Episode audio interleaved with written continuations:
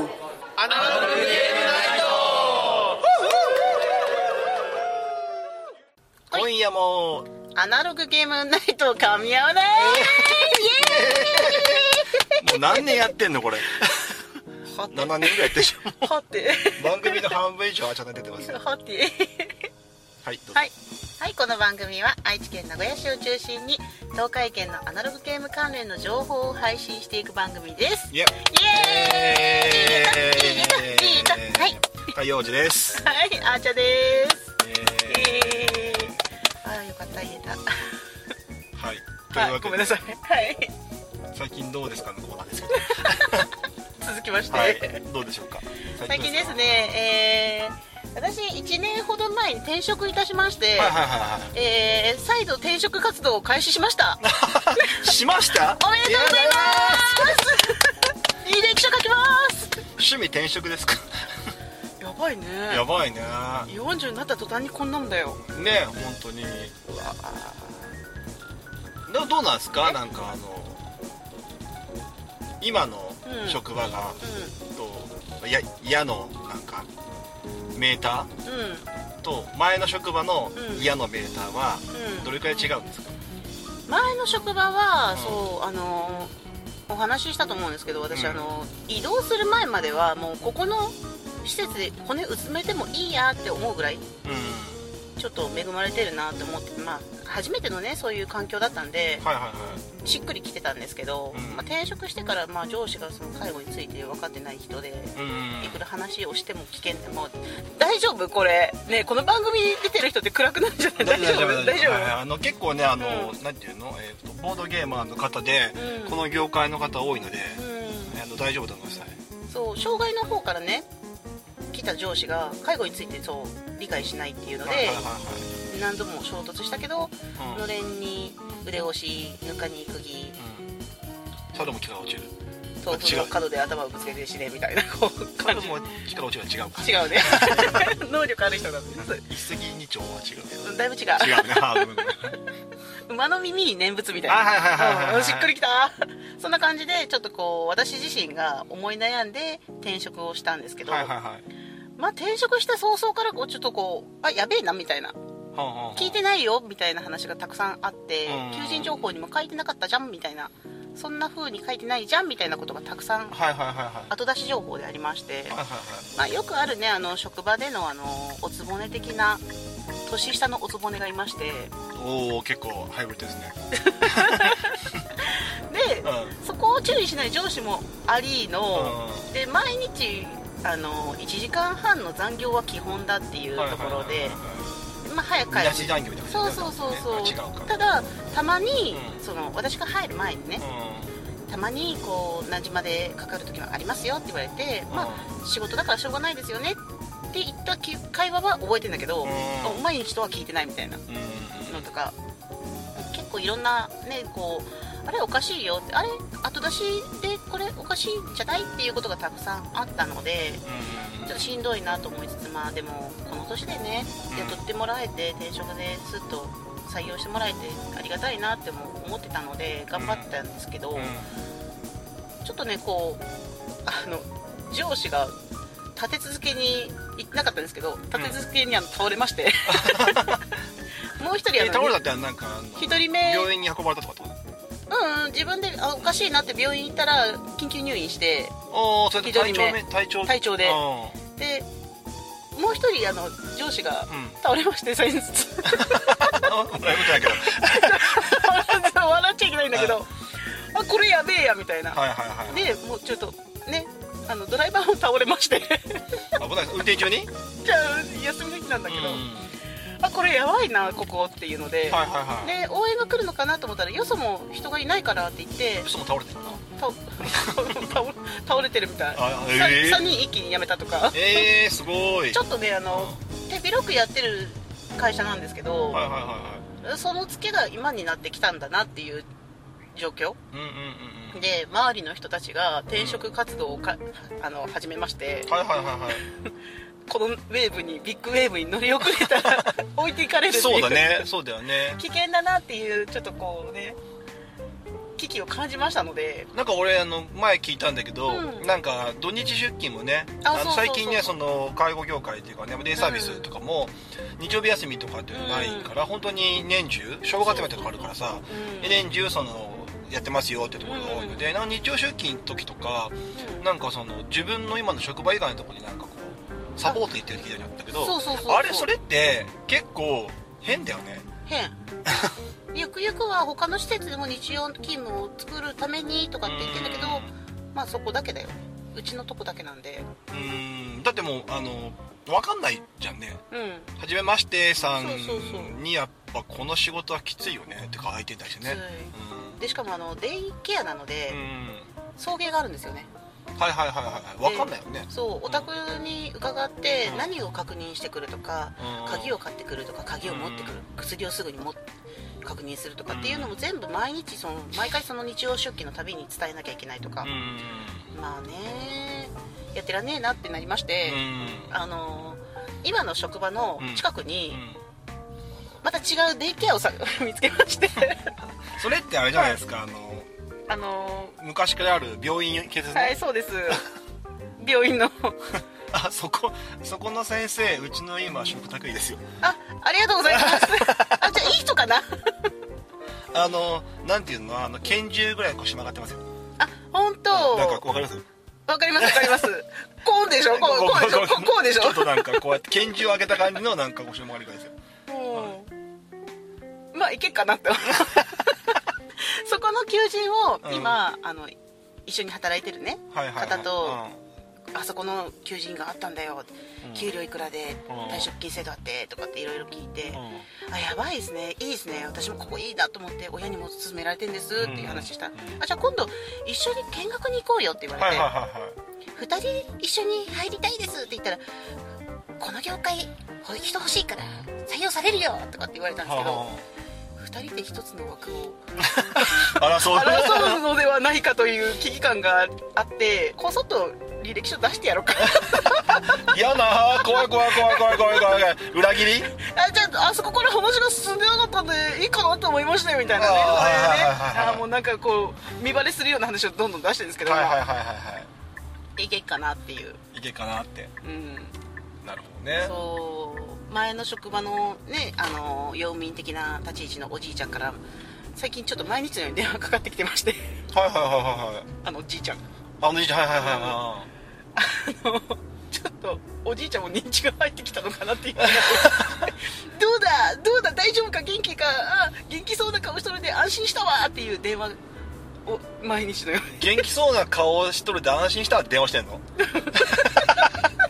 声か声か。あー声声元気そうな声で安心したわって言ってあはいはい。毎日のようにねちょっと彼女かなみたいな、えー、まあ、寂しいのかなこの間僕あの会いましたの方にあの研修があって。うん。救命の研修があって会いました、うんはい。ちょっと待って。おうおうってただの身内話だっていうことであの転職活動をね開始しよう再開しようかなみたいな感じで。す青田さんはもう前回のオープニングの話と僕のゲーム紹介ぐらい放ってました。話してますよ。もう2個ゲーム紹介するぐらいの話。大丈夫って言ったら大丈夫って言ったもん。大丈夫だけど。おかしくない？だったらさもうちょっとキュッてして、みたいなこう。すいませんでした。はいすいませんですした。というわけで僕最近あの救命かはい。救命講習。はい。救急救命講習2ってい。うのを受けたんですよ、はい。であのねこの仕事の業界あのね、うん。あの福祉業界はたまに受けなきゃダメになってて。そうですね。であのいくつか変更点があって。ほであの変更点がありまして、うはいはい。あの3時間の研修だったんですけど、ん。実研研修で、うん。1時間の、うん。えー、とウェブの e ラーニングをしてから行けっていう。へでその e ラーニングをした終了書を出してくる。うん。前はそこで全部学科もビデオで全部見て、うその実技をやってうん。やったんですけど、e ラーニングやってけになってて、へ e ラー。ニング1時間見ましたよ。ほうほう。YouTube でバーって見て、う見てみ全部順番に見ないと、うん。最後に終了書が出てくるんですよね。でそれも20問15問かなぐらいあってう、うん。何割か答えないともらえないだったんですよ、まあ、長い1時間こうしようとしてもらったずーっと。ね。呼ばれるしね見れなくて仕事でずーっうんとずーっと見てて。で15問ぐらいの問題があったんですけど、あの筆記だとクリックなんてカカカってクリックしてるん。であの結構間違えておう3回ぐらい福岡になって。なんかなん1時間ていうの？見た上で。なんか見た上で3回ぐらい福岡になったんですけど、はい。4回目ぐらいで福岡になよっしゃバッチリと思って それは相手方にはバレてんじゃない？バレてないかもしれない。バレてない。別にそれはいいんだけど、うん。で行きました。うん。であのねあれ一連になるとなんかあの人が倒れています。安全確認よしって感じで。ああやるね。うん。大丈夫ですか？大丈夫ですか？って言うじゃないですか、であなた救急車呼んでくださいうん。あなたえ ED 打ってくださいって。言うじゃないですか、うん ED って言って、で呼吸が呼吸がにします。123って言ってでやるんですけど、はい。なんか10秒だったのがうん。うん6秒6秒に減って。で、えー、と30回に1回ん。人工呼吸をするってなったんですけど、うでそれがなくなったんですよ今回。コロナの影響というか。ね。なくなってやんなくていいです。うん。で見るだけでいいってなった。うん。でこれ123ってやって。うで繰り返しやってで AED をつけて。さっき AED もね何種類もあってんうん。なんかこうだけでスイッチつくとかああそうね。そういう種類あったんですけど。で実技終わったんですよ。うん。で終わったらよし帰れると思ったら、うん。試験やりますんだって。ほう。いやいやいやいやいややったよって。思ってうんそうよね。なんか間違えたし。うん。4度目の試正験やったしやったよと思ったんだけど、うんなんか試験があってうん一応まあ不合格ならずにおおなりました。よかったよかっでた前まではラミネートしたその収書もあったんですけどうなんかバーって配られてんはい「これ持ってて」みたいになって。名前書いて自分で。とかえ名前自分でと思って。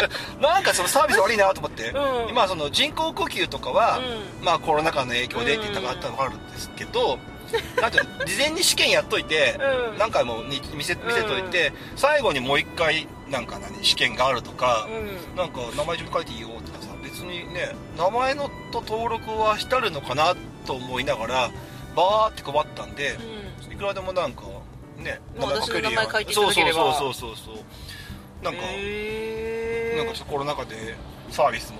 サービスとかない。へ サービスも悪くなったのかなっていうことがありました。今月というか11月忙しくて。う全然その研修とか張り放り込まれて全然仕事ができずという感じで、はいでそれで行ったんですけどうん。直帰で変わりました。にに日時間早く帰帰って、その日にあの今配信されてますミルクパズルさんの収録に行きました。おかげで間に合いましたよかった。よかったとかですね。はい、迷子にならない。はい、というわけで。はい というわけでねあのなんか文句と転職活動活動の話をしたんですけど、はい。で今回はですね、はい。あのもう年末ですよ。12月年末というねことで、え。っ、といつものはい。年間ランキングをおお今年のはい。発表をしたいと思います、いや。全然わかんない。い、やでもねう、ん。まあデモですよああなるほど。あデモだったのね。デモですよ。把握した。はい。で、えっと年間ランキング今回ははい。プラスちょっと年間ランキングに入らなかったけどはい。まあちょっと気になったというかはい。まあ紹介しておきたい3作品を加えたはい。13作品をまあ紹介したいかなと思ってます。ちょっと待って。ねいくつ？全部で。13、13ね、うん、10プラス3、10プラス3はい。と思ってますんで、はいったらね最後まで聞いていただきたいとはい。思います。イエスじゃあ。よろしくお願いします。よろしくお願いします。よろしくお願いします。はい。今年もやってまいりました、今夜も「アナウゲームナイト」はい。太陽王子が選ぶ年間ベストランキング10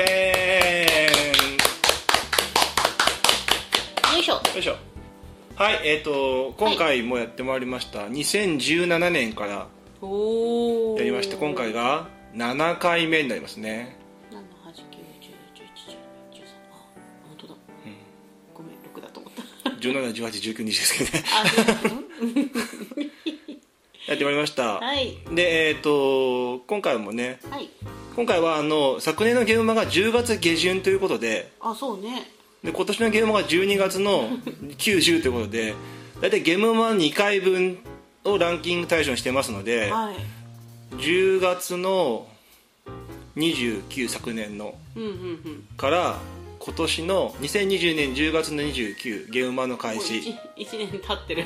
で、えー、と今年のうん。10月31日までうん。の13ヶ月約の中で私が購入したり遊んだゲーム。はい。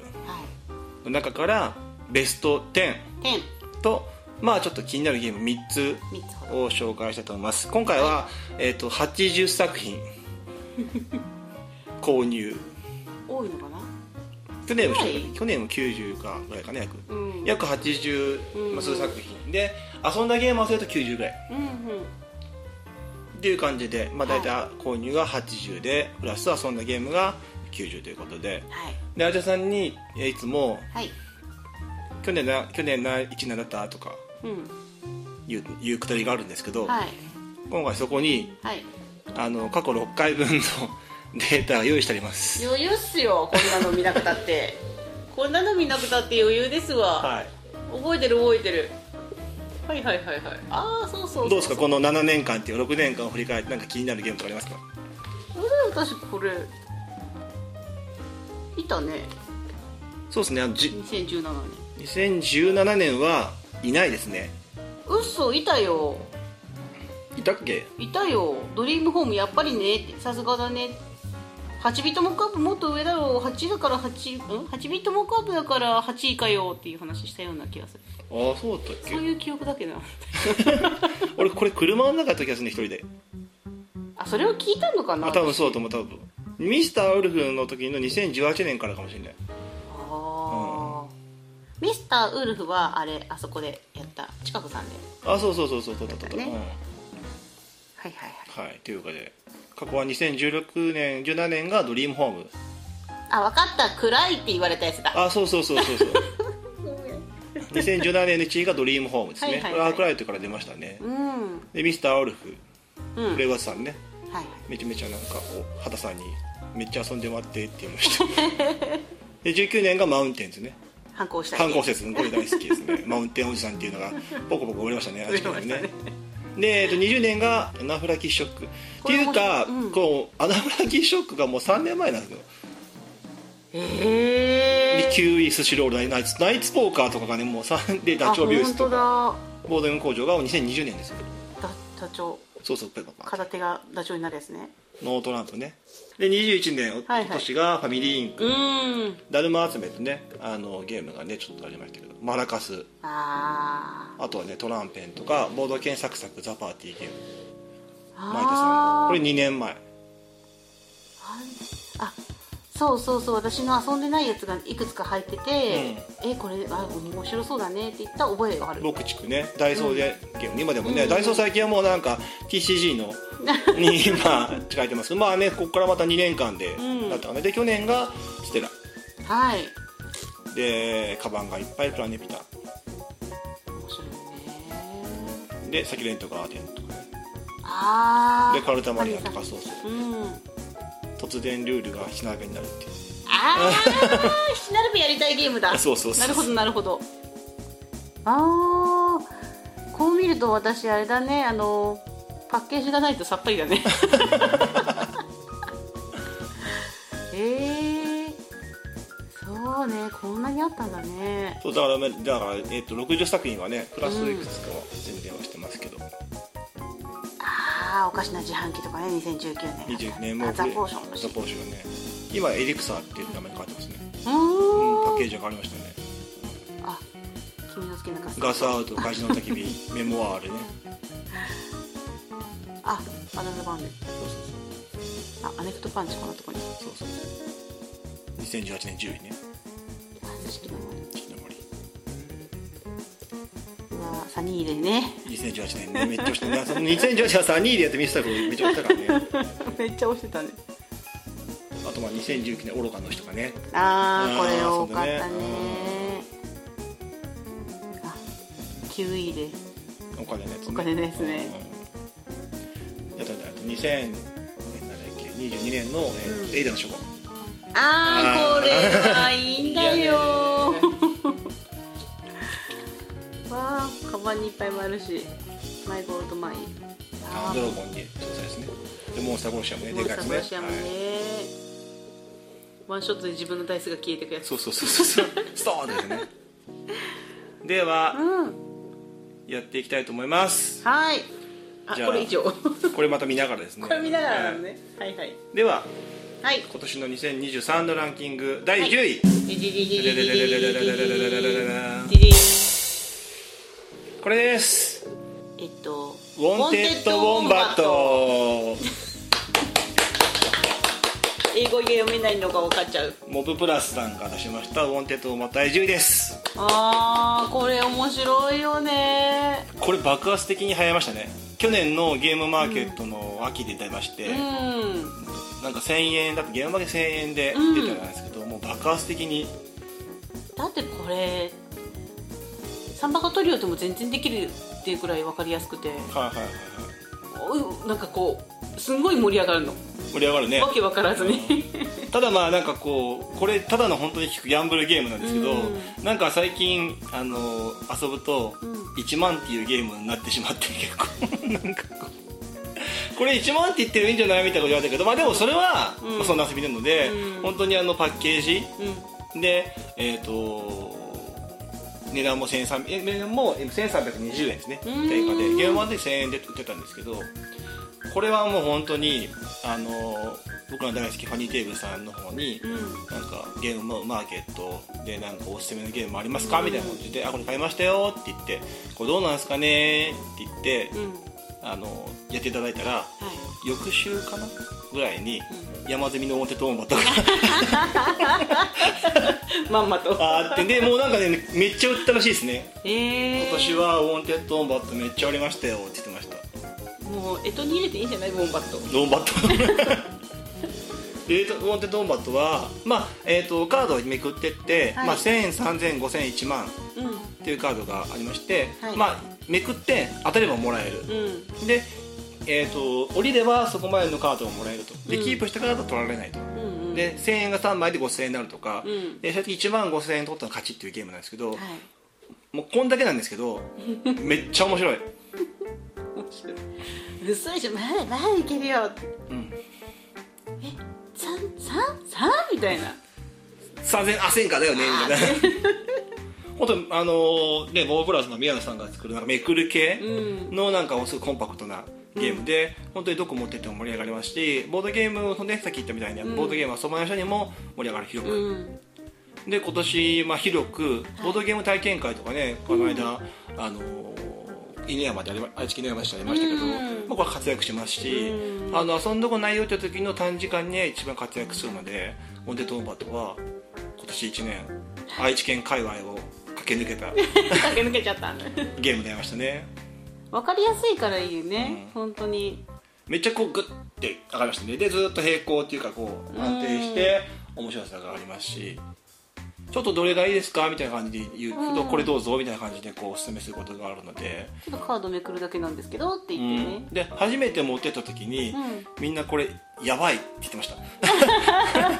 面白いやばいって言ってました。買うって言ってました。よ実際みんな買ってますからねこれね もうさ、面白い。これやばい買うじゃんアマゾンにあるよみたいになってて。進行形みたいになってブレーキゲームの予算はなんかこれ23個ですなんかね なんか保存用とかの感じで。まあ価格もね1320円っていうお財布の価格で、はい。あのいいですしアマゾンとかボードゲーマーとかうん。各サイトで売ってますので、もちろん今後ねゲームゲームマーでもね、うん。売ってると思いますのではいオンデトーバットは第9位でした。えー、これ9位なの？10位 ?9 位 ?10 位。10位。10位でしたっすね。10位でこれか。記憶喪失になったこと思ったよ。では、はい、あれですね、あのー、多分ね、はい、第9位です。はい。カイルキャッチです。えー、第9位です。いいの？ここで。大丈夫です。あ、大丈夫なの？はい、大丈夫です。番組にも出ていただいたのに。はい大ブレッキゲームさん。第9位でございます。え。ー、カエルさん捕まえるやつ。でブレイクゲームさんっていうと爬虫類をテーマにしたゲームで、うん。えー、とサベッジボールだったりとか、うんえー、と脱走名人、うん。そしてあのレオパニックとか、うんいろんなゲームを食べているカエルキャッチ。でこれは本当に、えー今回楽市の時にうん。もうテスト版ができててゲームマーケット春にはもう完成品ができたかっていう。うん。でやっと今回のゲームマーケット先日の、はい。で発売されたという感じになります。うん。本当にこうブレイクテゲームさんのうん。不良さんの自信作。そりゃそうだよこれは。でこれはいいよ。ほとんどのゲームを収録してるんですけど、うん。この見ていただいた通り、はい。初ランキング入りです。よか ったでもう申し訳ないです本当に全部取っていいんですけど第9位ということでここ入りました、いやーだってこれさ可愛いイラストでさこれ誰でしたっけ？えーベップサイさんですね。もうさすがだよ、はい。ベップサイさん仕事も早いっていう噂でなんか。でで、えっと、今回の「カエルキャッチ」っていうゲームは、はい。本当ブレイクゲームさんの量産の自信作ということで、うんうん。と実はそのラック市のその現場にもサンプルがあって、うんうんうん。ちょっと遊ばせていただいた。のその時からもうなんかもう遊んでる感じが、えっと想像がつくっていう感じ。で龍さんがやりたいことが詰まってる、うん。でもともとこれはあの収録でも話話したんですけど、はい。ハロウィンのお化けのテーマにしたゲーム、ううん。去年のゲームマーケットに龍さんが行く時に、うん。ハロウィンのイベントとぶつかってしまっておお10月にいるでしたからねぶつかってしまってじゃあゲーム作ってくわっていうのお化けのテーマを作ったんですけど、うん。それをカエルにリリメイクって形でやりました。でめくっていってはい。カエルとタモかな？網、うん。網がセセットになれば同じアイコンがセットになれば取れると、うんうんうんでもう一匹カエルがいまして、はい。そのカエルを取った時にそのタモを持ってる人はい。網を持ってる人が「あなた持ってますよね」って言うとタモとカエルが横取りできるともう横取りだけで私は点数を稼いでいくタイプです。でめくって裏表が一緒になるっていうカードもありますので、はい。これは本当に何ていうのこう隣というか、うん。相手の自分がどこにあるかって記憶、うん。そして相手は何を持ってるか記憶、うん。そしてこう逆転の要素もあるっていう感じで、うん。本当にこう子供が遊べるし大人も結構その頭を使うというか。で言いながらちゃんとパワーティーゲーム要素も入っているので、うん。しっかりとしたこう本当に自信作そこにあるんだろないよないよっていうあの会話ができるのがいいよね。ですね。でしかもなんかあるんだと思ったら自分が持ってるって時もあるので自分が持ってますっていう時もあるのでこれは本当に今年1年間ちょっと先にね別の機会にあの購入させていただいてはい。遊んだんですけど、まあ、どこ行っても外れがないというか、うん。うん。メモリーゲームの中で難易度は結構高めのやつもあるんですけど、うん。まあ難しくない、そうだうね、ん。楽し楽しかったっていう記憶がすごいドーンって先に来る。うん、楽しかったですもんだから楽しかった。メ でンバーもよかったねでじわじわやっぱり神経衰弱みたいなもんなので、うん。最初はまあどんどんどんどんこう点が線になっている形で、まあ、記憶を持っていくって感じなんですけどだんだんだんだんこうもうどこにあるっていうその盤面そのその周りにあるカード以外にも、ね、こう向かいを見るっていう感じっていうのがあるので本当自信作っていうのが、うん。あの敬意を表してというか第9位ですね。面白い。これは持ち歩きたいもちろんですね。わかりやすいし。カエルさえ爬虫類さえあの苦手なければ。で、えー、とカエルキャッチはゲームマーケットとかイベントでは2000円という感じで、うん。えーあえーでショップに卸す値段になると2200円うん。という形で今までちょっとねあのおいろんな地方でというか、はい。ゲームマーケットで販売してましたしあのゲームゲームスターバネスさんで体験会やった後に販売したということなんですけど、今回あのゲームマーケット終わった後にもしかしたらこの配信段階ではうん。各ショップに預けているんじゃないかなというか、ショップで預かると2200円ぐらいなんじゃないかなと思ってます、うん。はい。えー各種またサイトとか見ていただければはい。買えるんじゃないかなと思ってます。はい。第9位はカエルキャッチでした。はイエーイ。さんやったぜ。はい。い。ここまでどうですか？2つで。2つでここまでどうですか？言われちゃう。うんえー、でも実際私そんななんだろうなリアルで8月ぐらいから全然ゲーム遊べてなかったので、はいはい。はい何が今年あったっけっていう記憶が本当に全然ないんですよね。はいはい。で言われてああああみたいな。うんうんうん。あったあった。うん遊びたいんだよね。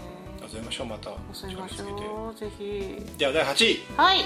ででででででででででででででででででこれです。なんちゃって彫刻家。イエーイ。遊んでない。か。メビウスゲームさんから出ました。はい。あの出してますはい和訳付き出ました。い。バーチャル彫刻でございます。これってあ話聞いたかもしれない。あのーあれでしょ？あのー形をこう何個使って表現するみたいな。そうですね。あのえっと緑色のまああななんていうか表しにくいパーツを使って、うん。えーお題の絵を、うんうんえー親が作るっていうゲームですね、うん。うんでえっ、とだんみんなたみんなね立ってるんですよ大体。うん。長かったりとか、はいはい。っていう感じで表しにくいのもありつつ、うん。でそれを、えー、と30秒以内かな？に、えー、と作ります。でパーツは6個指定されるので、はい。順番に6個。で、えー、と使った前の親が使ったパーツは使わずに余ったパーツとあの順番にぐるまたみあのパーツを通して必ず6個でゲームをやります、うんうんこのサングラスは目線隠しなんでまあ重要ですよあー。ねみんなこれパリピの感じって言ってましたけど。でこれも作るんですけどはい。えっ、と予想がうん。早いもん勝ちです。はいはいはい。分かった瞬間にうん。パッとその番号のカードを中央なりに投げます、うんただ30秒以内に分かった時点なのではい。親があ違うとか言って足したり崩したりしても、うん。予想はもう変えられない。です。で親は何人自分のことが分かってるかって当てると点数がもらえてうん。当ててもらえれば、えー点数がもらえると、うんうんうん。でこというか当て当てる人は、えー、と順番に正解者の中の1番2番が点数もらえると、うーんはいはい。まあ、何がいいかっていうと、まあ、この何でも言えないパーツ で作るのが非常にこう表しにくく、うんなんかこれしかねえだろうってみんな思うけど、うん。なかなか違ったりとか。なんでそれっていうやつがね。そうそうそうそう。で僕最近あのツイッター X であの何明らかにおかしいものは写真撮って流すっていう。恥ずかしいね。そうなんか裁判のように流すひどいピクチャーズとかにうん。やるゲームですけど、まあ、そこと違うのは早出しうんの予想であったりとかあと絵が結構動物は擬人化したもので、うん。なかなか表現がしにくい、まあ、芸術ですからね、うんうん。まあ、芸術作品をやるっていう感じ。さらに予想システム。だからゼロはできないですよねそうやね。だから必ずそういうふうに分かって使ってゼロができれば、うん。まあ、取り手みたいにいいんですけどゼロができない状態になってるので必ずこういくつかうん。当てなきゃダメだっていう。誰かにはちゃんと分かってもらわなきゃダメだよっていう。うわーやりたい。あーこの大好き面白いじゃん絶対。でこれしかねえじゃんって言って、うん。分かった分かったって言って全員違ったりとかって面白いですし なんかこの人だけはお互い分かるなっていうのも出てくるので、まあで芸術の彫刻作品で、はい。なかなかこうなんていうのこう抽象的なものになってしまうのは、うん。まあ、当然としてもね。っていう感じですね、へー。例えばこの絵ですね。このなんかブランコブラのこの作るとか。あーそれっぽい。三角っぽいし。えあと船だった場合は1個なんか対比当たれて置くとか、ー、これこれでしょ。うん。これとうん。これでいいじゃん、ラジオでねラジオラジオ。ああ船っぽい形。になんかでも船っぽいのとかがあるいくつかある。例えばね船っぽいのだと、はい。ひ平らなのを引いて丸いの立つんですけどこういう船のあるとは座ってる状態？キリンが見えてしまうのでどこかっていうのと途中で変えた時の絶望感ね。あ違うとか。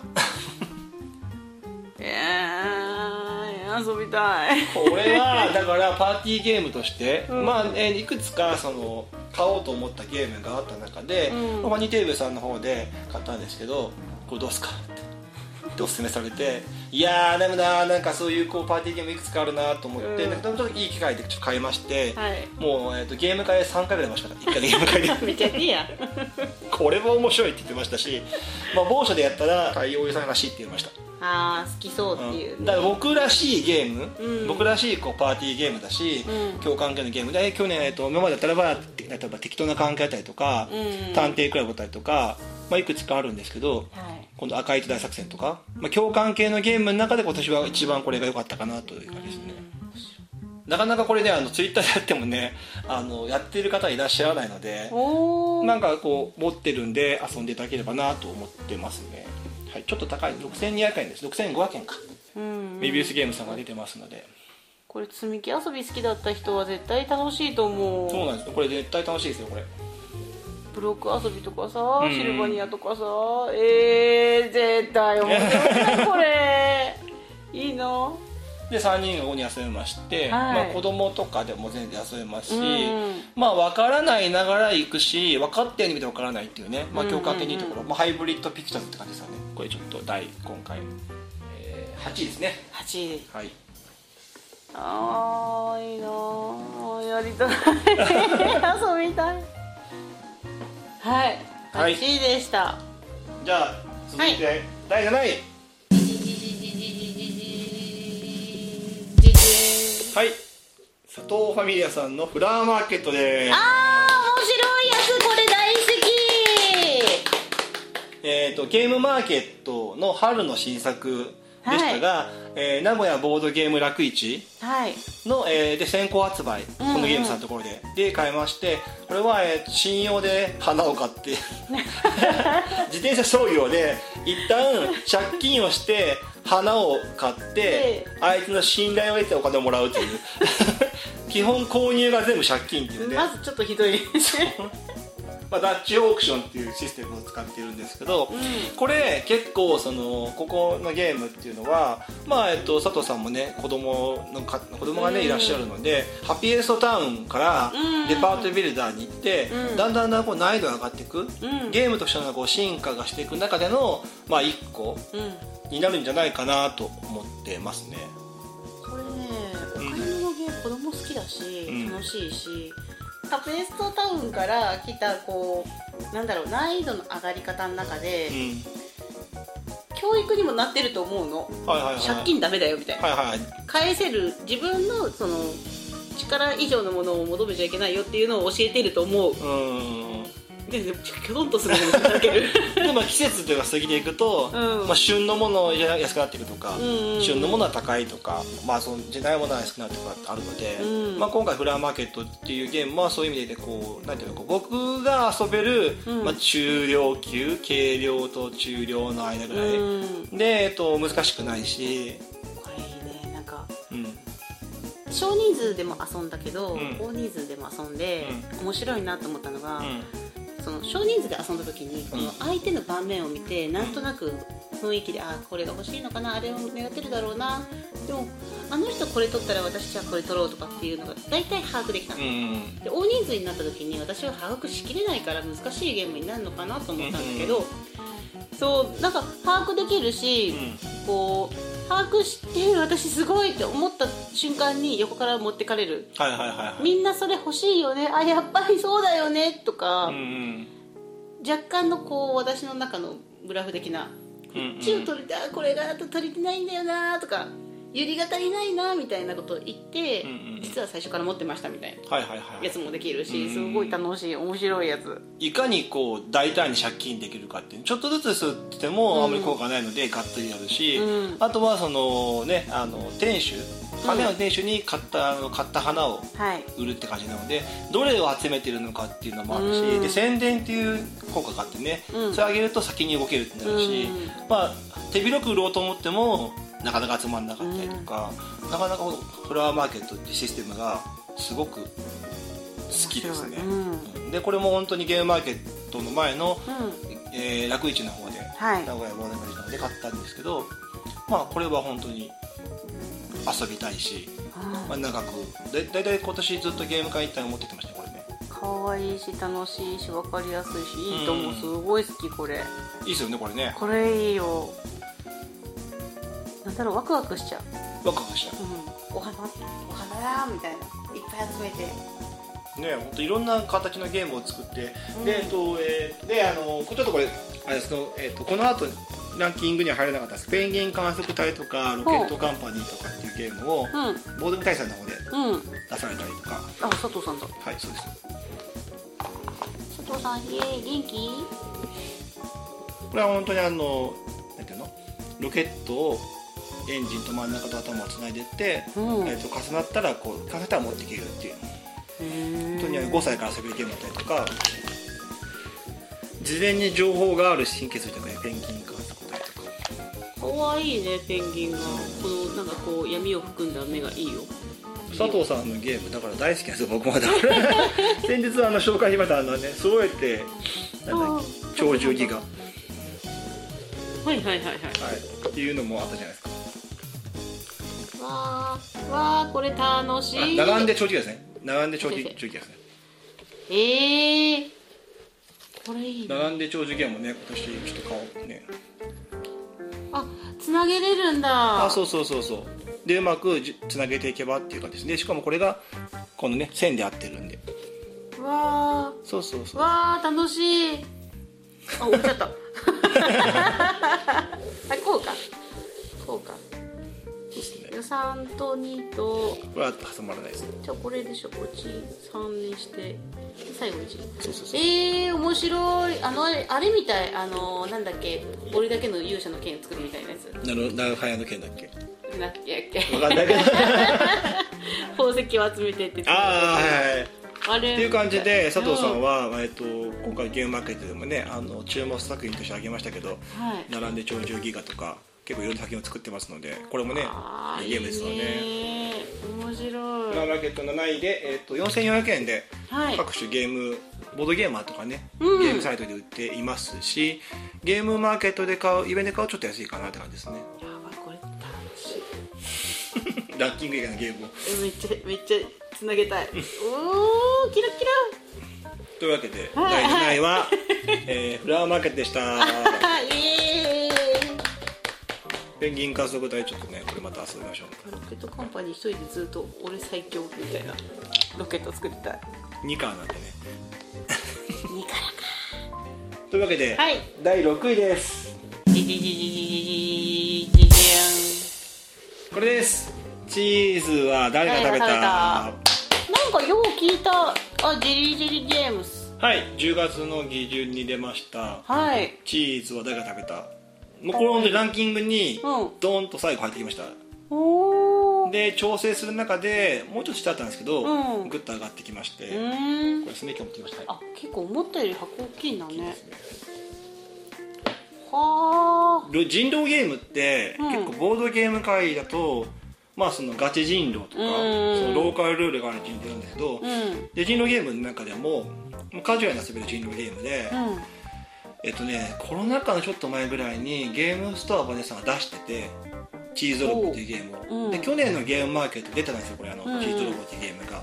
別のサークルさんリバのあのから出たんですけど、はい今回それがジェリカフェさんからリメイク。さらにベップサイさん。わー。うわー。間違いない。で何がいいかっていうと、まあはいコロナ禍でワネズのなんかツイートでコロナ禍でうんぬんってあったんですけど、うん。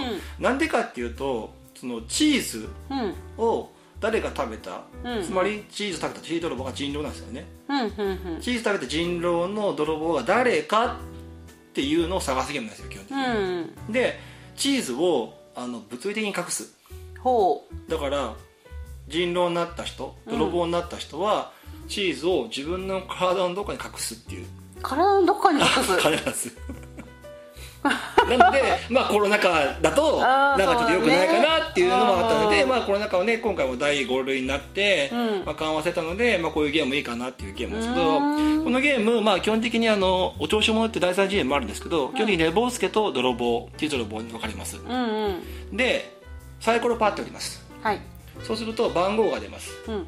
1から6うん。で司会の人が1番の人が上げてくださいどんどん上げていきます。うんうんで上げていくとそこで見ます、うんうん。そうすると上げた時に真ん中にチーズがあるか確認できますよね。はいはいはい。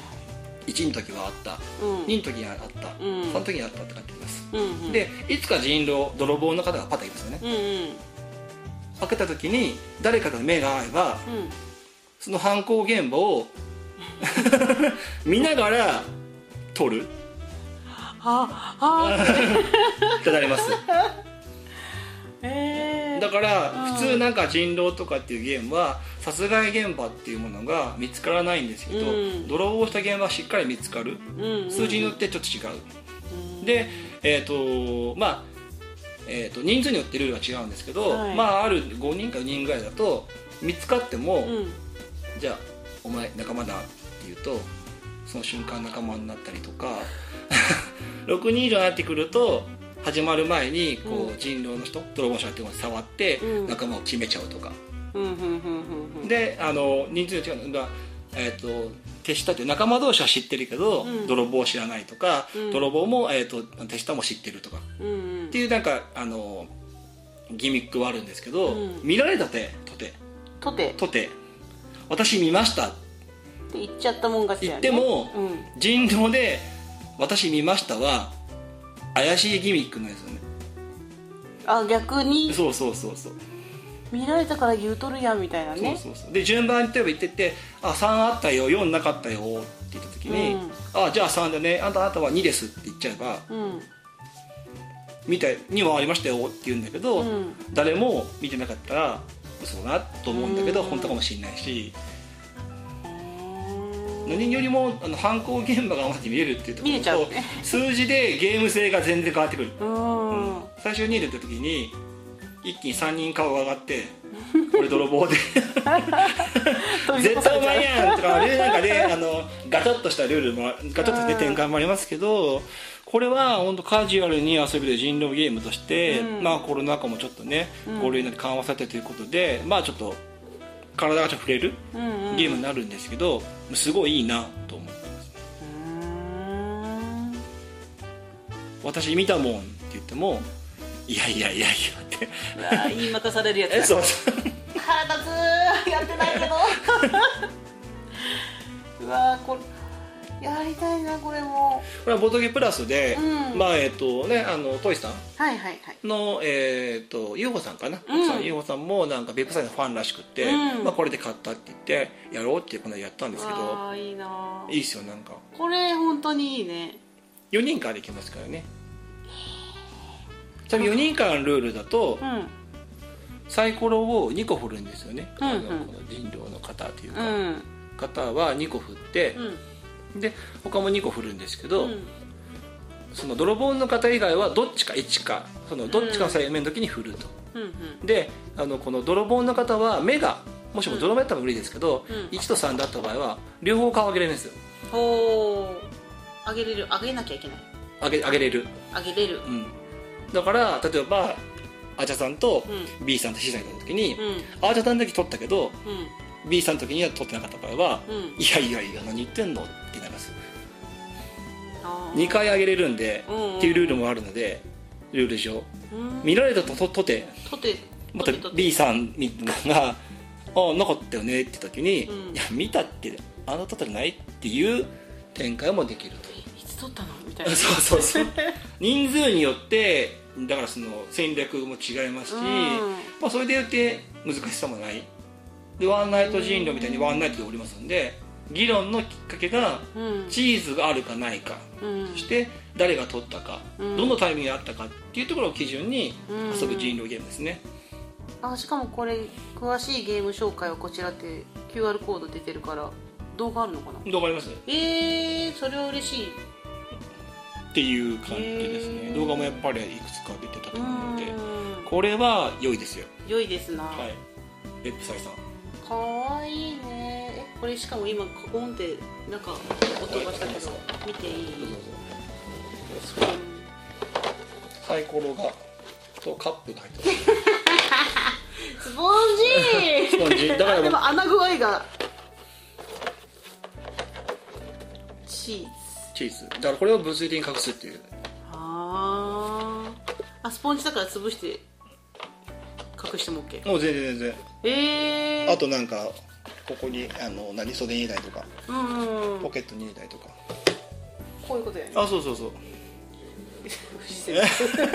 この間ねそうやってね明らかに見えてたんだけど隣の人が言われたんだけど隣があの古文って言ったので、うん。よかったです。分かっちゃいるけど。分かっちゃうけどってえー、これカップも可愛いね。ああーキラー。すごいれちょっとこう先を組み交わしたいね。同時でトップ10というゲーム良かったゲームですけど、まあ、これはちょっとあの人狼ゲームなかなか人狼系のゲームっていうのはランキングに入ってこなかったんですけど、難しいよね。これは良かったですね。これはなんかカジュアルにやりたいな。ただ夏には向いてないかも。隠す場所が少ないから。汗でペタペタね、まあこの辺の冬であれば全然いいのかなとうわー。いいじゃんこうなんでもない。ごめん。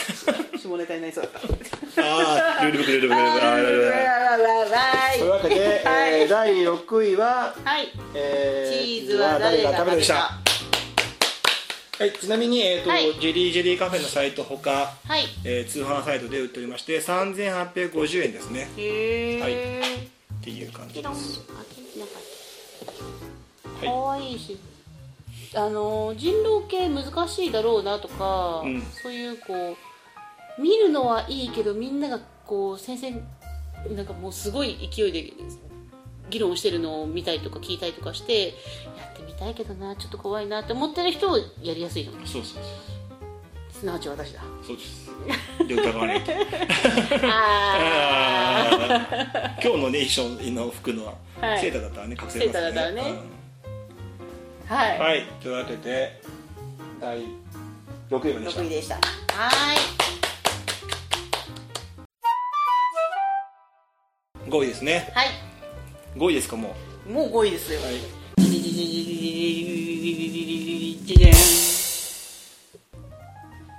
猫ポーカーですあーかわいいやつ猫ポーカーこれかわいいの。これ好きよ私。別府サイさん。3作目。儲かってまんな。はい猫ポーカーこれ今モブプラスのねウォンテッドウォンバットのうん。宮野さん、本当な宮野さんねモブプラスさん。うん。あのなんだか絶好調で全部当たってる気がする。猫ポーカーもそうだしね。オンテッドオットもそうだしね小箱のゲームで。猫ポーカー私一回やったね。やりましたね。フードコートで。フードコートで 幸福のためにやらせてもらって、はいはいあー。楽しかった覚えがあるよ。あのた楽しかったら写真撮るっていうね。はいはいある。やつがあるんだけど写真あるある。えーっとね。あ猫ポーカー。すごい ABCDEFG まで並んでるこう写真を。ヒュー。ああなるほど。天才。えー。えーとポーカーですね、えー、とカードを引いてまあえー、と山札から引くか相手のね捨てる札から取るかっていう感じうん。で役を作っていくんですけど、はい。まあ、2枚役から7枚役までそれぞれありまして、うん。どの役も、うん。えー、と点数っていうかはい。上がりの概念が一緒、うん。ただ例えば5枚のカードの中で2枚役3枚役を作ってもどっちでもいいだと。うん。3枚役の時は3枚、うん。で3枚役の DDD の時は DDD しか無理だと。うん。このルールが最初勘違いしがち。は間違いがちなんですけど、いはい。まあ、手札がうん。巡回したりとか、えー上がった時の「やー」だったりとか、うんで2人用でも全然遊べるし、うん。4人の時も遊べるし、はい。はい、引く捨てる回すだけの、うん。えー、と手札がねままならない麻雀系のゲームとしては非常に遊びやすいんじゃないかなというものですし、はい。これもウォンテッドウォンバットと一緒でみんななんか遊び出して 買うって言ってました。あこれは買えますっていう感じ。これジレンマがすごいよね。こう。すごいですね。揃ってるんだけど1枚多いとか、うん。どうやって捨てたらこうちょうどいい塩梅になるんだろうとかなんか出したら必ず引かなきゃいけないとかなんかあったよね。A を捨てたら、A を捨てたら、うん、必ず、えー、と左に回すカードそうそうそうそう。回す用のカードも準備しておかないといけないとかってそれがねもうああと1枚捨てれるの A じゃんみたいなのがすごいもうそう2枚役で待ってんだけど A 捨てちゃった場合は1枚流さなあかんからそう。何を流すかってもあるし、うん。隣の人の手番して流してものでそうの場合も出てくるし、うん。っていうのもあるし2枚役を作ったらもう A ってやってるからだし、うん。なんか2枚役とかで上がろうとしたらダサいなみたいな感じで。いやいやいやそそそこまでしかしたいかみんなそんな。そこまでしかしたいかって言うんですけど。楽しいやつよねこれ。また嫌な時に A 出されるんだよ。そうですよね。いやだかわいいのこれかわいいね猫がね全部ねこれねあのハチワレとかシャム猫とかスコティッシュスコティッシュコールドとかで目が違うんですよね。これ絶対スコちゃんじゃなくてタヌキみたいな。かわいい。あーにゃーにゃーあ G の。G の。G の。丸猫。これ何？G, 何丸猫？G は丸猫だ。丸猫？猫。っていうの？丸猫？おまるまマヌ猫。マヌル猫じゃない。あ こんにゃく。俺マヌル猫。マヌル猫これはちょっとあれかなっていうところと、なんか可愛いって言って、うん。これ何歳からだったっけな？これね6歳からなんですけど、うん。ボードゲームを遊んでない6歳だと、ちょっと勘どころが分かりにくいかなと思う。手札直帰しでその役を作るっていうのはうんうん。まあすんなりはいかなさそう。う、んウォンテッドウォンバットの方が戦略性があって簡単だけど、うん。まあなんかこう抜かれにくいというか、はい。あのっていうところで、まあ、ネコポーカーがこの順位だったっていうところになってくるとまあえっとハマれば遊ぶんですけど、うん。ハマると1段階がちょっとちょっとだけ。ちょっとだけ癖があるかなと、うん。7もそうなんですけどね。ちょっと癖があるかなっていうんですけど、ハマっちゃえばこれずっと遊んでやりますのでこの癖があるからこそ面白いなって思う、うんああもう一回お願いしますっていうね。だからそれさえ理解できれば、うん。もうずっと遊んでやるゲーム。これだけあればずっとなんかだらだら遊べるゲームってことで、うんネコポーカーはめっちゃいいゲームですよね。可愛いしね。日本だともうままないですもんね。って言いながらもやっぱ誰か揃うんですよね。これ絶対揃わないんじゃねえかと思うんだけど、うん。どこ揃うっていう展開もあるので猫ポーカーはめっちゃ良いですよこれいい。ありがとえいる？ういいの？いいの？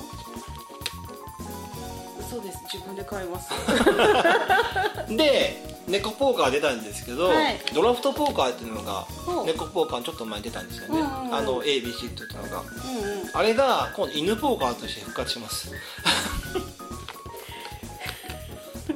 え知らないですか犬ポーカーとしてあの、はい。猫ポーあの犬ポーカーとして復活します、へええやっぱりこの猫ポーカーの猫ちゃんニャーがいっぱい書いてあるのと同じように犬好きがたまらない犬のイラストが書いてあるんですか？ーそうですね。あのもちろんあのイラストはウェブサイト。ウェブサイト。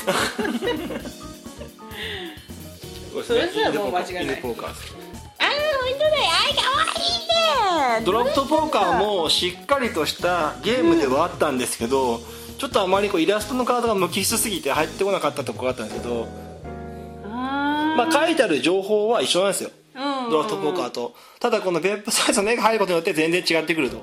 ええよかったら。えー、遊ばしそれはゲームマーケットで。え？この多分配信段階で現場終わってんだけど。は欲しかったら言ってください。収録段階で全然終わったんでゲームまだあどうしよう猫派なんだけど。猫ポーカーも多分売ってると思うんで。犬ポーカーも多分買う。いいしぼちゃんかわい。いチャウチャウがいうる。であのドラフトポーカーからで犬ポーカーに切り替えます僕は、はい、こっちの方が可愛いので。ゲーム性はどどうなのか分かんないけど。犬年に絶対これずっと遊ぶでしょ。ああ確かに。猫年はないからねというわけで、えー、と犬ポーカーも気になりますけど、はい。第5位は、えー、猫ポーカー。でした。はーい。えー、Amazon をはじめ各サイトで1980円で売っております。さすがお手頃。かわいいんだこれ。ほい。かわいい。ではにゃーにゃー。第4位です。はい。この間さ、ん。私さ職場でさ、はい。ドラムロールやれって言われて、うんあまりにできなさすぎて、お前もういいって言われたんだけどそれを 今思い出したのじじじじじじじじじじじじじじじもうこの辺キムチさんが全部やってくれない大丈夫編集ありがとうございます第4位じじじじじじゃんはいドブルディズニー100周年記念版竹の版ですディズニー好き大好き映画もやるよいろんなコラボやってるよみんな探してみてねドブもル。ディズニーが今年100周年ということではい。い多言語版としてはい。ドブルが出ました、やーおめでとう。ウォルト・ディズニー頑張った。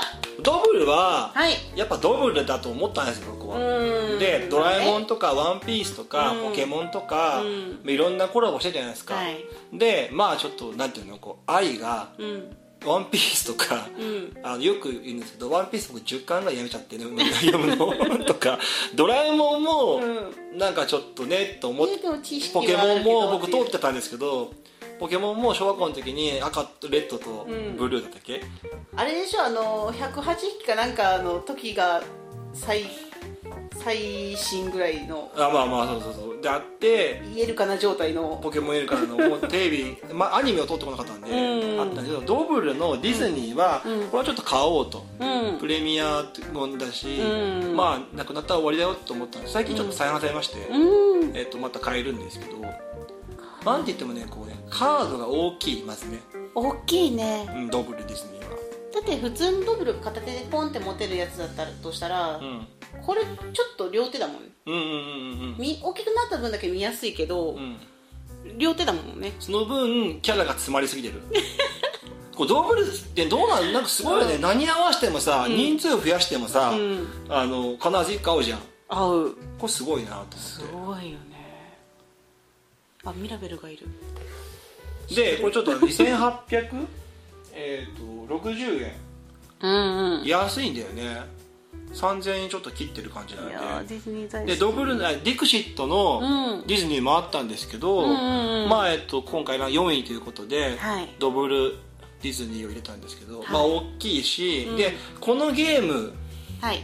でしかないん。ルールも入ってますね,、ね。あの9カードって言って、うん。9枚カード並べて、うん。該当する3つをカード選ぶとか、うん。ミッキーが最強ルールがあって、ほミッキーのマークがあると通られないみたいなルールもあったりとか別のゲームで。でドブルの中でも新しいゲームううん。のルールがあるのでそうあの9カードとかもねど通常ドブだと中通常のドブだと忘れますけど、はい。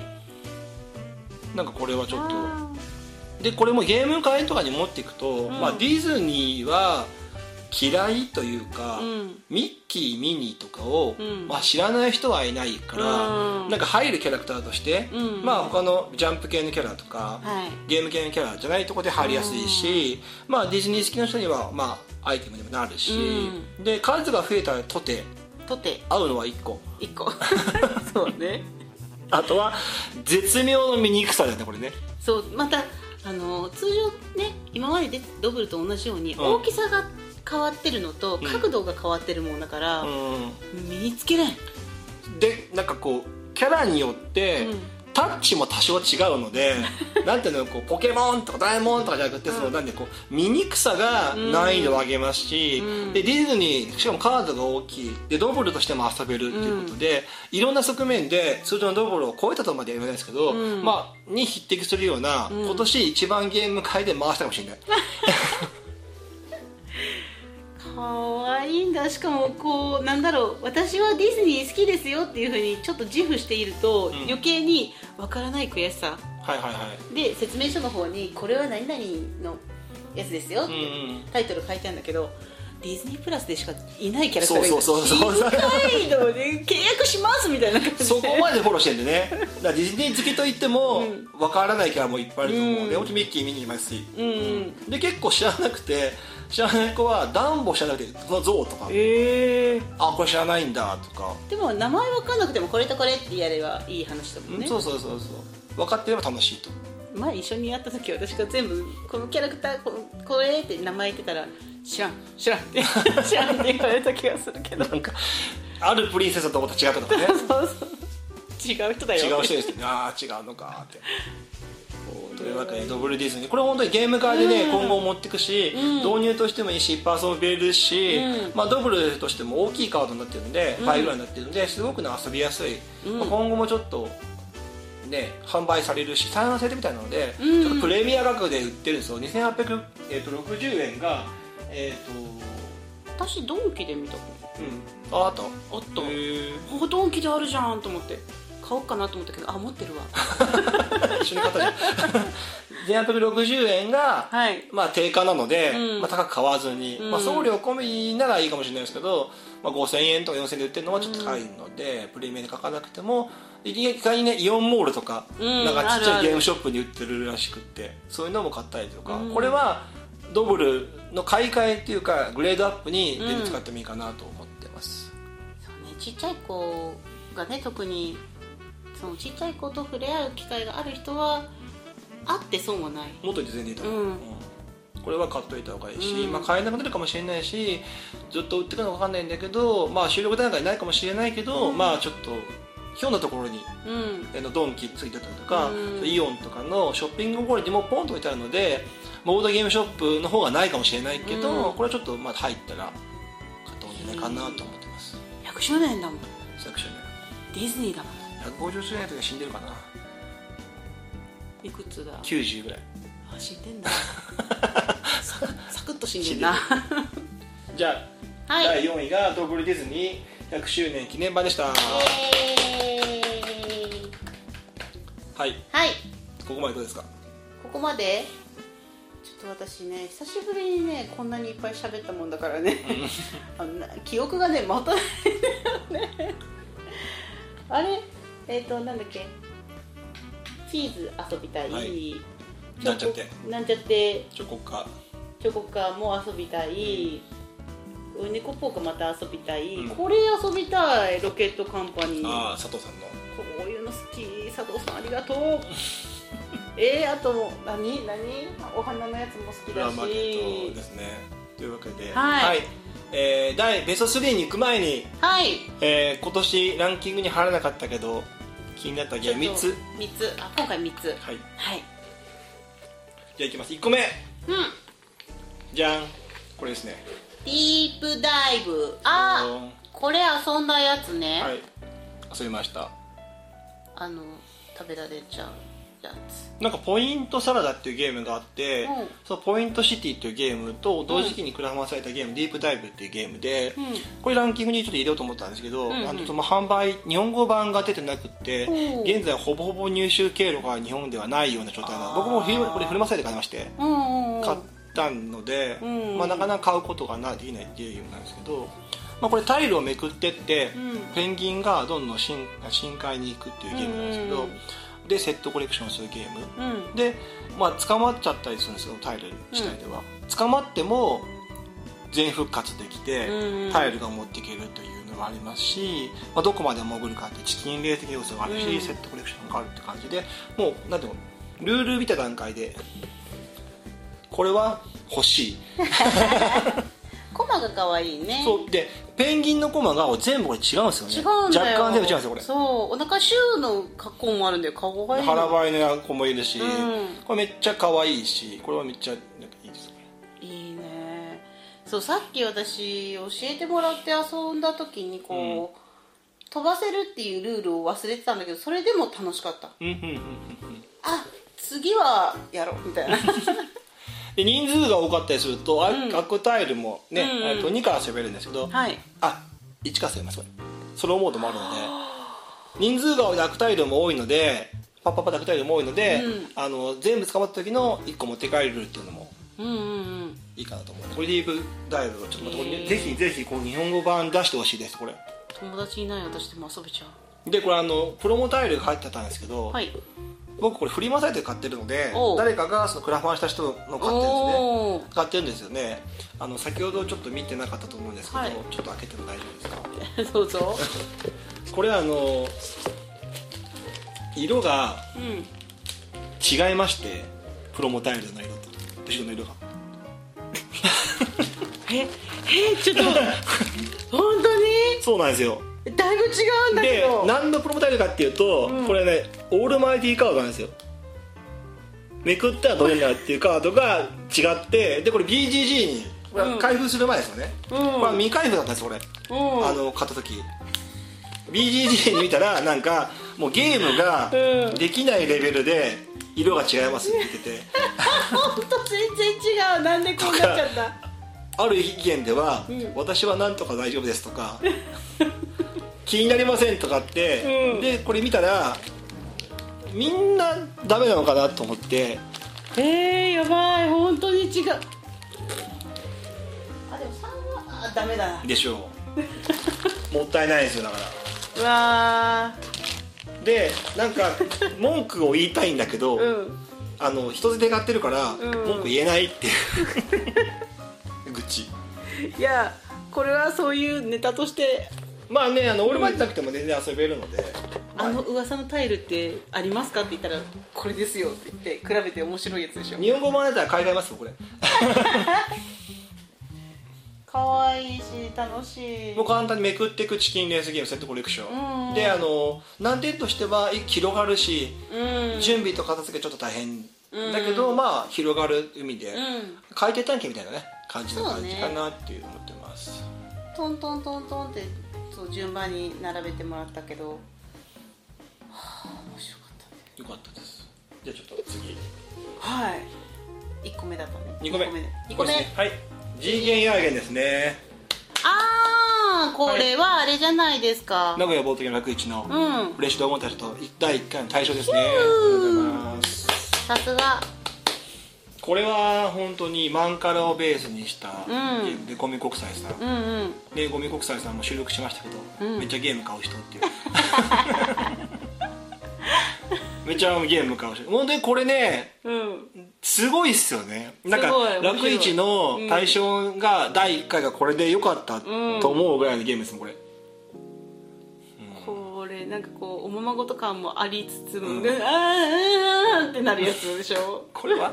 本当にこれ作るなルールブックとかも、ん。まあすごいちっちゃいですよね。うんうん。老眼にはちょっとなんか きついぐらいの。でもこれ本当面白い。これが1位で良かったと思うぐらいうん。本当に。完成度も高いし、うリプレイ性もあるし、かといって木駒もめちゃめちゃあるので。でこの先日のゲームマーケットでもね販売されてましたし、はいうん。ちゃんと対象って書いてましたよこれこれがまあ一番良かったかも、2000えー、とこれはえっ、とえー2500円かな。うんうんでうん。売ってますので、ぜひぜひねあの楽市のはい。プレッシャードモ大賞があったということで、うん。まあ、対象ということで今年気になったゲームの一個としてはい。あげますんでゴミ国際の新作ね「あのカオリアン」っていうゲームも「もう」とか言いながら 数を当てるゲームっていう。食べられてしまう。それを作った人とこれのが出るっていうのはなんか同じとは思えないなんかサークさんですけどこれは本当に良かった、はい、可愛いんだよね。そして最後ですね、はい。あちらさんこれ遊んでない。ハラントナバラですね。なんだこりゃ。これはテキサスショーダウンのリメイクとしてはいはい。出たゲームです。テキおーサスショーダウンは、えっと、2018年の第9位になってまして、はい、うん。あ本当だ。勝っちゃダメな時であ勝ったら撃たれたっていうダメージ。ーはいはいはい。で今回ハラントナバラっていうゲームになって、うん。本来テキサスショーダウンにはのルールっていうのは、うん。デザイナーの本意ではなくって、はい。作りたかったルールっていうのが述べたんですよ。うん。作りあの本当のルールっていうのが織り込まれた特別ルールとしてはい。がハラントナバラですね。テキサスショーダウンっていうのははい。同じ色、えー、と例えば赤を出したら、はい。次の人赤が出したら赤赤と。赤を出す。となければ例えば青を出すとか。でも次3人目の人は赤か青でいいんですよね、うんうんで、え5人でやった時に一番多い色のうん。一番高い人で勝ちになると、うんうんまあ、どこに乗るかっていうルールなんですけど、ハラントナバラのルールだとはい。何が追加になったかっていうと最大値はいが出た数字はなかったことになると。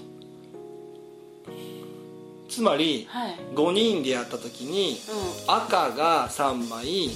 青が2枚。う時には赤が一番多いので、うん。赤の一番高い数で勝ちになるんですけおどう赤の中の最大値が出てた場合は、う赤の3枚はなかったことになるので青の一番高い人が勝ちになるじゃあ青で最大値があったら赤が生きるってこと？その時は2色を見て一番高い人をするんです。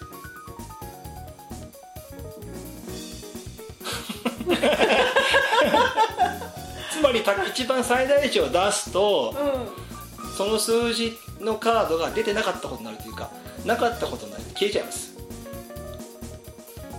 判定に勝敗に関係なくなるというんえおお最大値とはい。出た時に、もしも全部が消えた場合赤と青の数字が出た時に、うん。どちらも最大値の場合出た時は、うん。その全部のカードの中で一番高い数字が出てくるうん。んで最初の方は同じ数字が出やすいじゃないですか、で例えばファーストトリックに全部一緒の場合は数字あの色がねうん。最大値が勝ちになるんですけど、うん。で消えたとしても全部一緒の場合は最大値出したとしても負けになると。つまり勝ったと思って多数派に少数派になったと思ったら、ん。多数派のカードが消えちゃうみたいな感じ。うん。勝ったと思ったら負け負ける。負けたと思ったら勝つみたいな感じ。少数派の中に最大値がいてもその多数派の方で勝敗が決まるってこそうそうそうとはいはいはいはいはい。多数派も少数派も、うんえー、と消えてしまった場合最大値だった場合は、うん。その中で一番高い数字が勝ちになると。だから取り出しながら「うわーってあーってなる。なんでこれ出したーみたいな。ああはいはいはいはいはい。そのマジョリティ争いプラス、ん。なんか数うん。ので消えちゃうっていうルールがあるんで、ちなみにテキサスショーダウンを持っていれば、うん。海原のルールでできると。えー。これめっちゃ面白かった。これでテキサスショーダウンってあれなかったっけ？カードのなんかこう数字とかそういうやつの？あそうそうそうそう。ちょっとズレがある。あそうそうズレがある。1からみたいなうんズレがあるから。どんどんカード減っていくしね。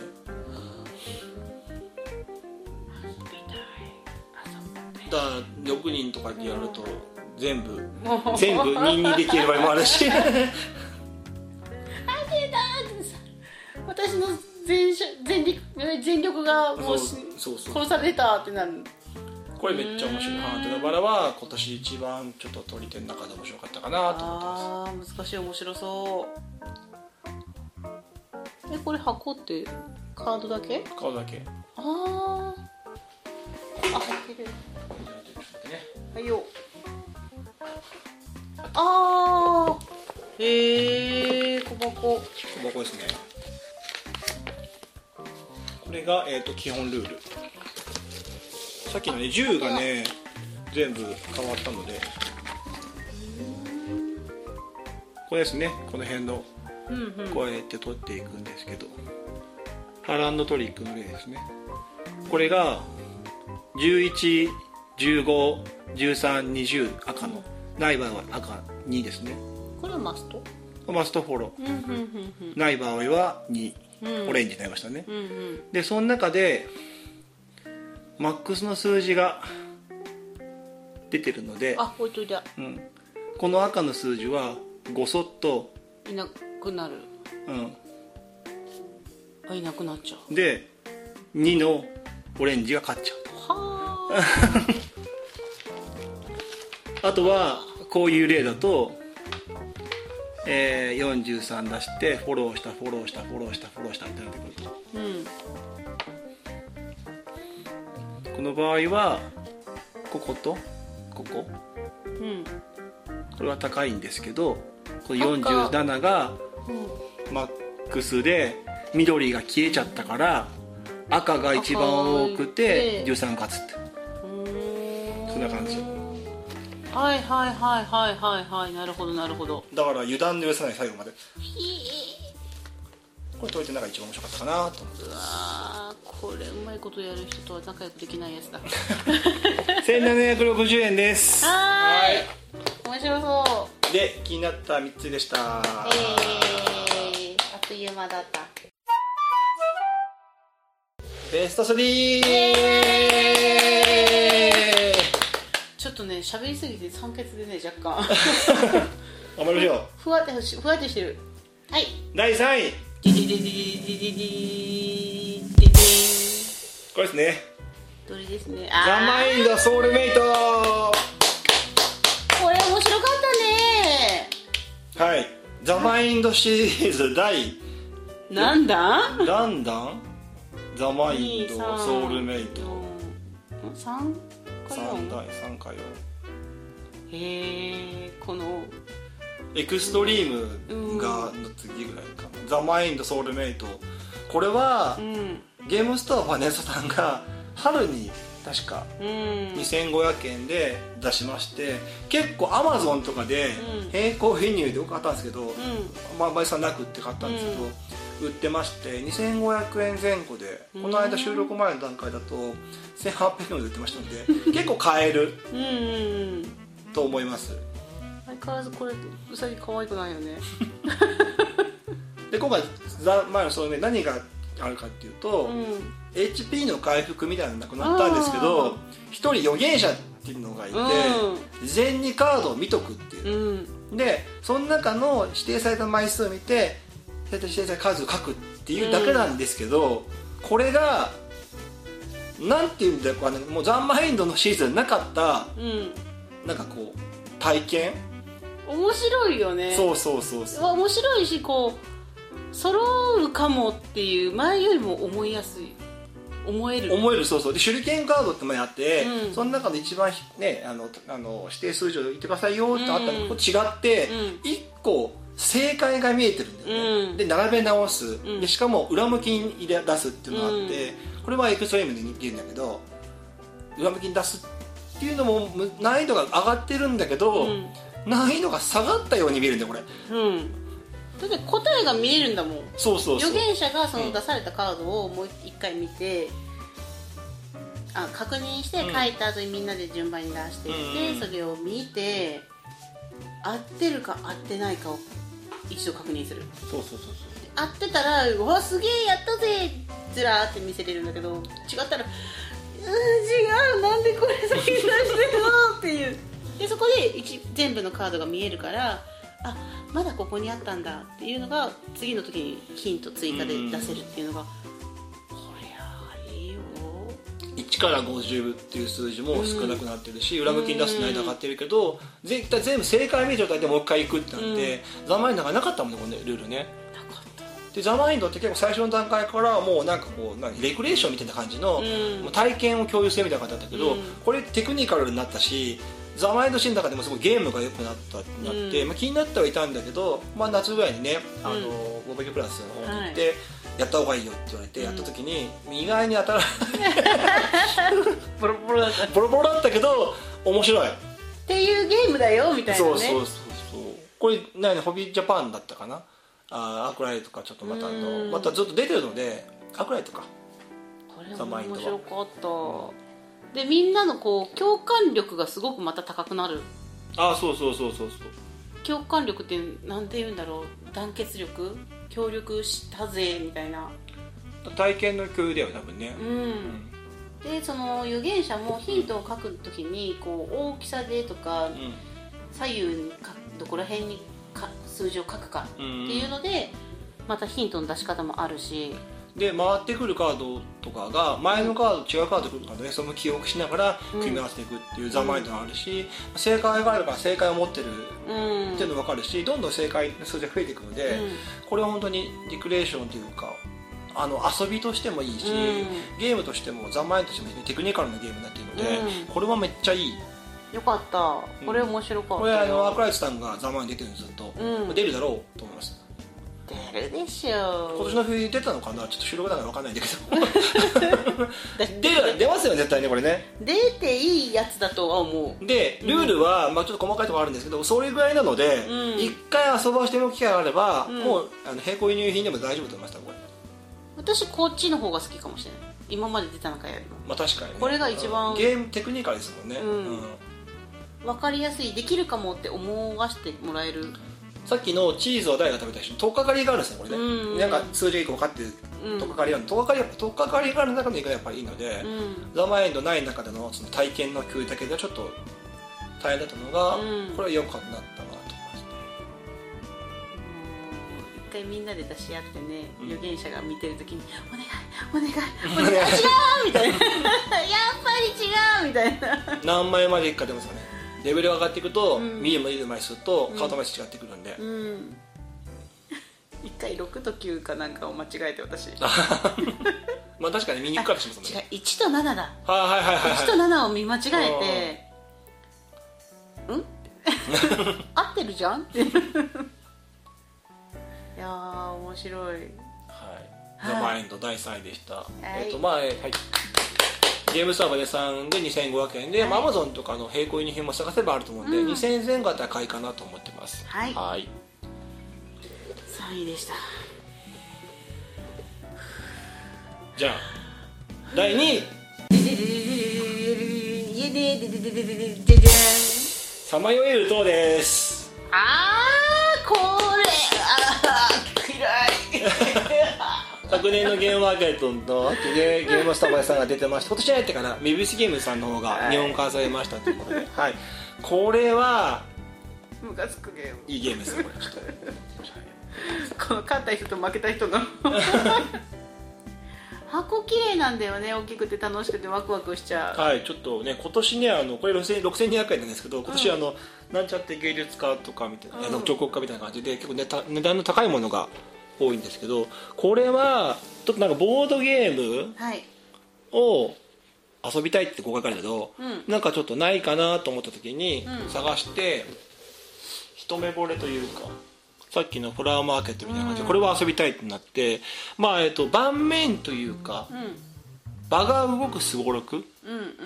で魔法使いがえっ、とが主人公になって、うん。魔法使いの試験うんうんという設定でコントロールしながらやってるんですけど、うん。えっ、と塔をね移動させる。うん。で人を隠すっていうのも勝利条件になってますので、はい。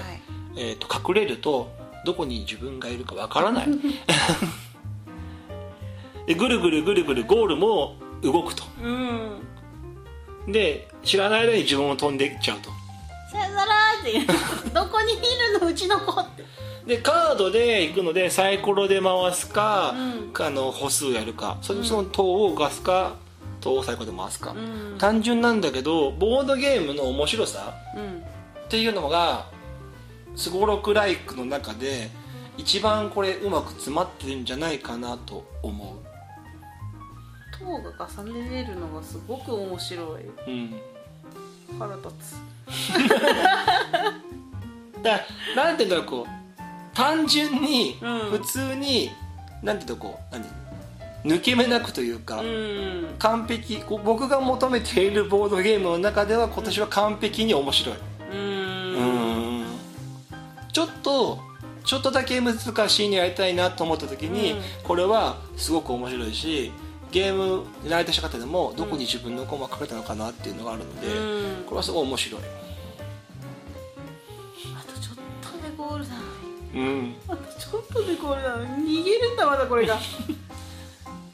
で最後の1個がどっかに行っちゃうんだよ。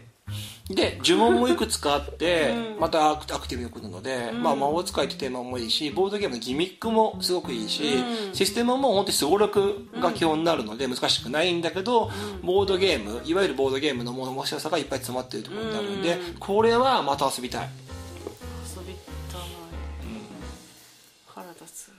これはサマイルでめっちゃいいゲーム。この温度差。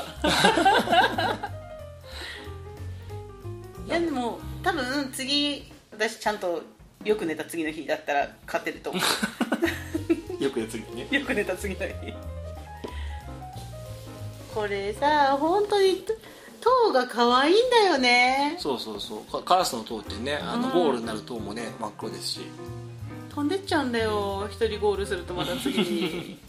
あとちょっとと思っても飛んでっちゃうんだよね。でどこにねしかもここにねな自分がいるかいないか分かんないとかなってくると数も違いますし全部ゴールしたんかなっていう時もありますよね。まあ認知機能的な問題がある。私たちにはしんどいけどいや本当にこれは本当に、あの今年夏買ったんですけど遊んだ時にめっちゃ面白くて、うん。これずっと遊びたいなと思う。でもし旬が去年の年末ぐらいなので結構みんな知ってる人は知ってるかなと思うんだけど、サマエル島は良かった今年は、うん。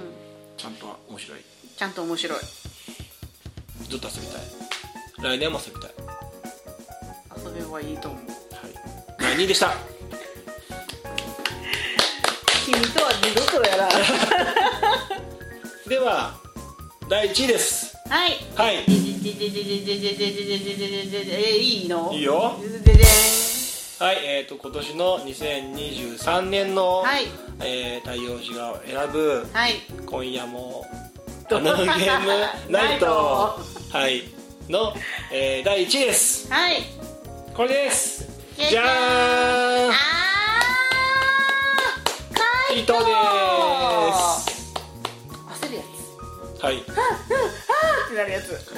カイトです。カイトカイト。こはいカイト。これあのタコのねカイトですね。たこ揚げをテーマにしたゲームでして昨年のゲームマーケットでエンゲームさんだったかな？が、えー、と英語版を出されています。でアークライトさんが今年リメイクしまして3300円で発売しているゲームでわまずはタコを表現するのが砂時計ーはいはい。っていうのもいいし、うん。リアルタイムアクションゲーム。リアルタイムアクションゲーム。はい。っていうのも良いなっていう。これまたなんかもう余裕と思ってたら全然余裕じゃないのであの特殊カードとかもありますけどただね初心者ルールで、はい。そのタコの数減らせるっていうのもあるんですけど、うんでちょっと全部入ってくるとね。ね。ね。えらいこっちゃよ。えらいこっちゃですよ。これは本当に面白さもあるし、うん。もうテーマのタコ揚げのタコを砂時計にするっていう、まあ、うん落ちてくるみたいな感じうん。もあるし協力ゲームでもあるしアクションゲームでもあるし何やってんの？え？えこれ風に乗っていられるね。あそうそうそう。砂時計があの残ってる時は数乗ってられると。焦るし。え焦るけどこうみんなでわーわーわーわーって喋りながらできて、絶対盛り上がるやつ。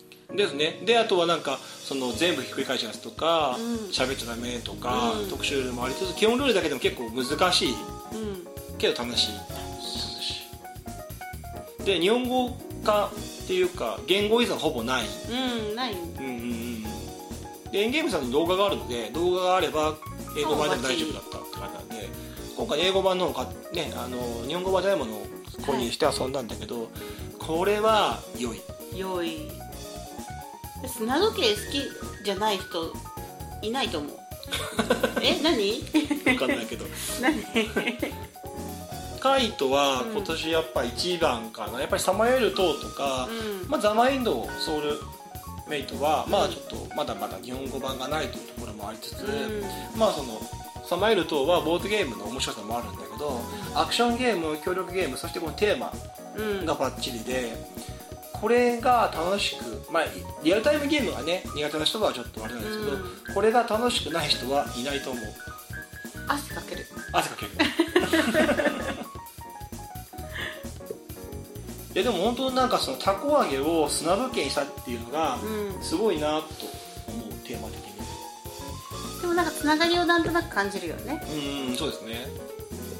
うーんだって6色の砂時計がさこんだけ並ぶとめちゃくちゃ可愛いよ。めっちゃエモい。女子高生みたいなこと言った。ごめん女子高生。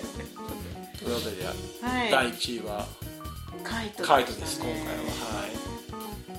へえ年間で1位がやっぱちょっと悩んだんですけど、うん。もうこの1位から3位ぐらいはちょっと悩んでこの結果を出ました、カイトが今年の第1位です。ちょっと振り返ります。1 10位がウォンテッド・ウォンバット、はい。えー9位がカエル・キャッチ。カエルキャッチ。第8位がなんちゃって彫刻家はい。7位がフラワーマーケット。はい6位はチーズがチーズは誰が食べた、誰が食べた？えー5位がネコポーカポカーで 4, 人 4, 4位が、えードブルディズニー100周年記念版。ディズニえー3位がザ・マインドソウルメイト。ーズマイ2位がサムエルと。1位がカイトでしたえ？どうでした？ん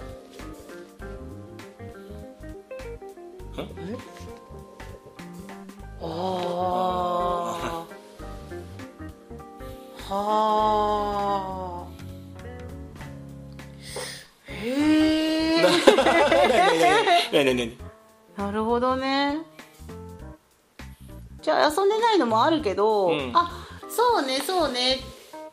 これなんかみんなわちゃわちゃ楽しそうだったなっていうのは覚えてるみんな。うーん年もこれで終わりです。年末です。あっという間だね。あっという間ですこうやって人間年取ってくんだね。まあこと、ね、昨年前のランキングはい。比べていただけると。っていう感じですね。ステラああうーん。あでもなんとなくうんわかる気がする。こうなんだろうな。傾向が？傾向が。ただあの年間で今年初めてうん。7回目にして、うん。アクションゲームが1位です。おお本当？ステラはまあそのディクシットゲームあーそっか。でウィンクはですね。であ穴場キショと取り手だし、うん。マウンテンズのは、えーとまあ、セットコレクションとかねうん。ミスターフラはメモリーゲームドリームもまあえーとうこれインパクトがすごいしうん。絶対遊べるし、うんで日本語化も出てねあのニュース書になりましたので。砂時計ってずっと見てられるよね。見てありますね。ごめんね身のない話。で今年のランキングどうですか？へえまたやす遊びたいなっていうのはやっぱりある。うん。で遊んでみたいなっていうのもこうチーズとか。うんうんなんちゃって彫刻家もやりたい。うんうん遊びたいなこれ。へえ。でも納得はしてる。ランキング？うん納得はする。あなるほどね。はいはいはいっていう。うん。嘘でしょっていうのは今回なかった。おおよかった。た体勢がついたのかな。あはいはいはいそうねみたいなえでももう一回遊びたいなっていうのたくさん。うんうんうんうん。えーゲームですなたくさんあって。本当にねもうないなと思いながらも今年もやっぱりいいゲームがたくさんあったので、まあ来年も遊びたいなと思ってます。はい。えーぜひ遊ばせてください、はい。また。2023年の1位は、えっ、とカイトでした。イエス。エンディングです。いやもう1時間ぐらい撮ったかもしれないですねこれ。ーちょっと酸欠です私。というわけでねこれが一応年末の方に出ると思うので、はい。ゲームマーケットが終わっている状態で多分出ると思いますので、はい。またちょっと、えー収録できればはい。年明け前に一発か年明けぐらいに一発かなと思いますはい。なかなかあれなんで。最悪あのネットで。け ど はいえー、と今年もね、はい。いっぱいゲーム遊びましたし、はい。でまた今度ゲームマーケットのゲームでねはい。もう先ほどちょっとまた見たんですけど、うん10ぐらいは今年ゲームマーケットで買ってる予定になってるので もう今年80って言っときながらもう13とまあそうわけね いけないですよねそうわけ本当に崩してこうよね。本当にしましょう、はい。なのでまたね来年どんなゲームに出るかはい。もう始まってますからね。早いね。前回ちょっと言いましたけどホットリートとかねめっちゃ面白いんだよね。あの遊んでますので。はい。はい。というわけでまた、はい。えー、と来年のランキングのために遊びましょう。遊びましょう。よろしくお願いします。お願いします。というわけで長々と、えーはい。長丁場お付き合いありがとうございました、ありがとうございました。はい。はお相手は太陽寺とい、あーちゃんでした。はいじゃあまた次回お会いしましょう。せーの。グッナイ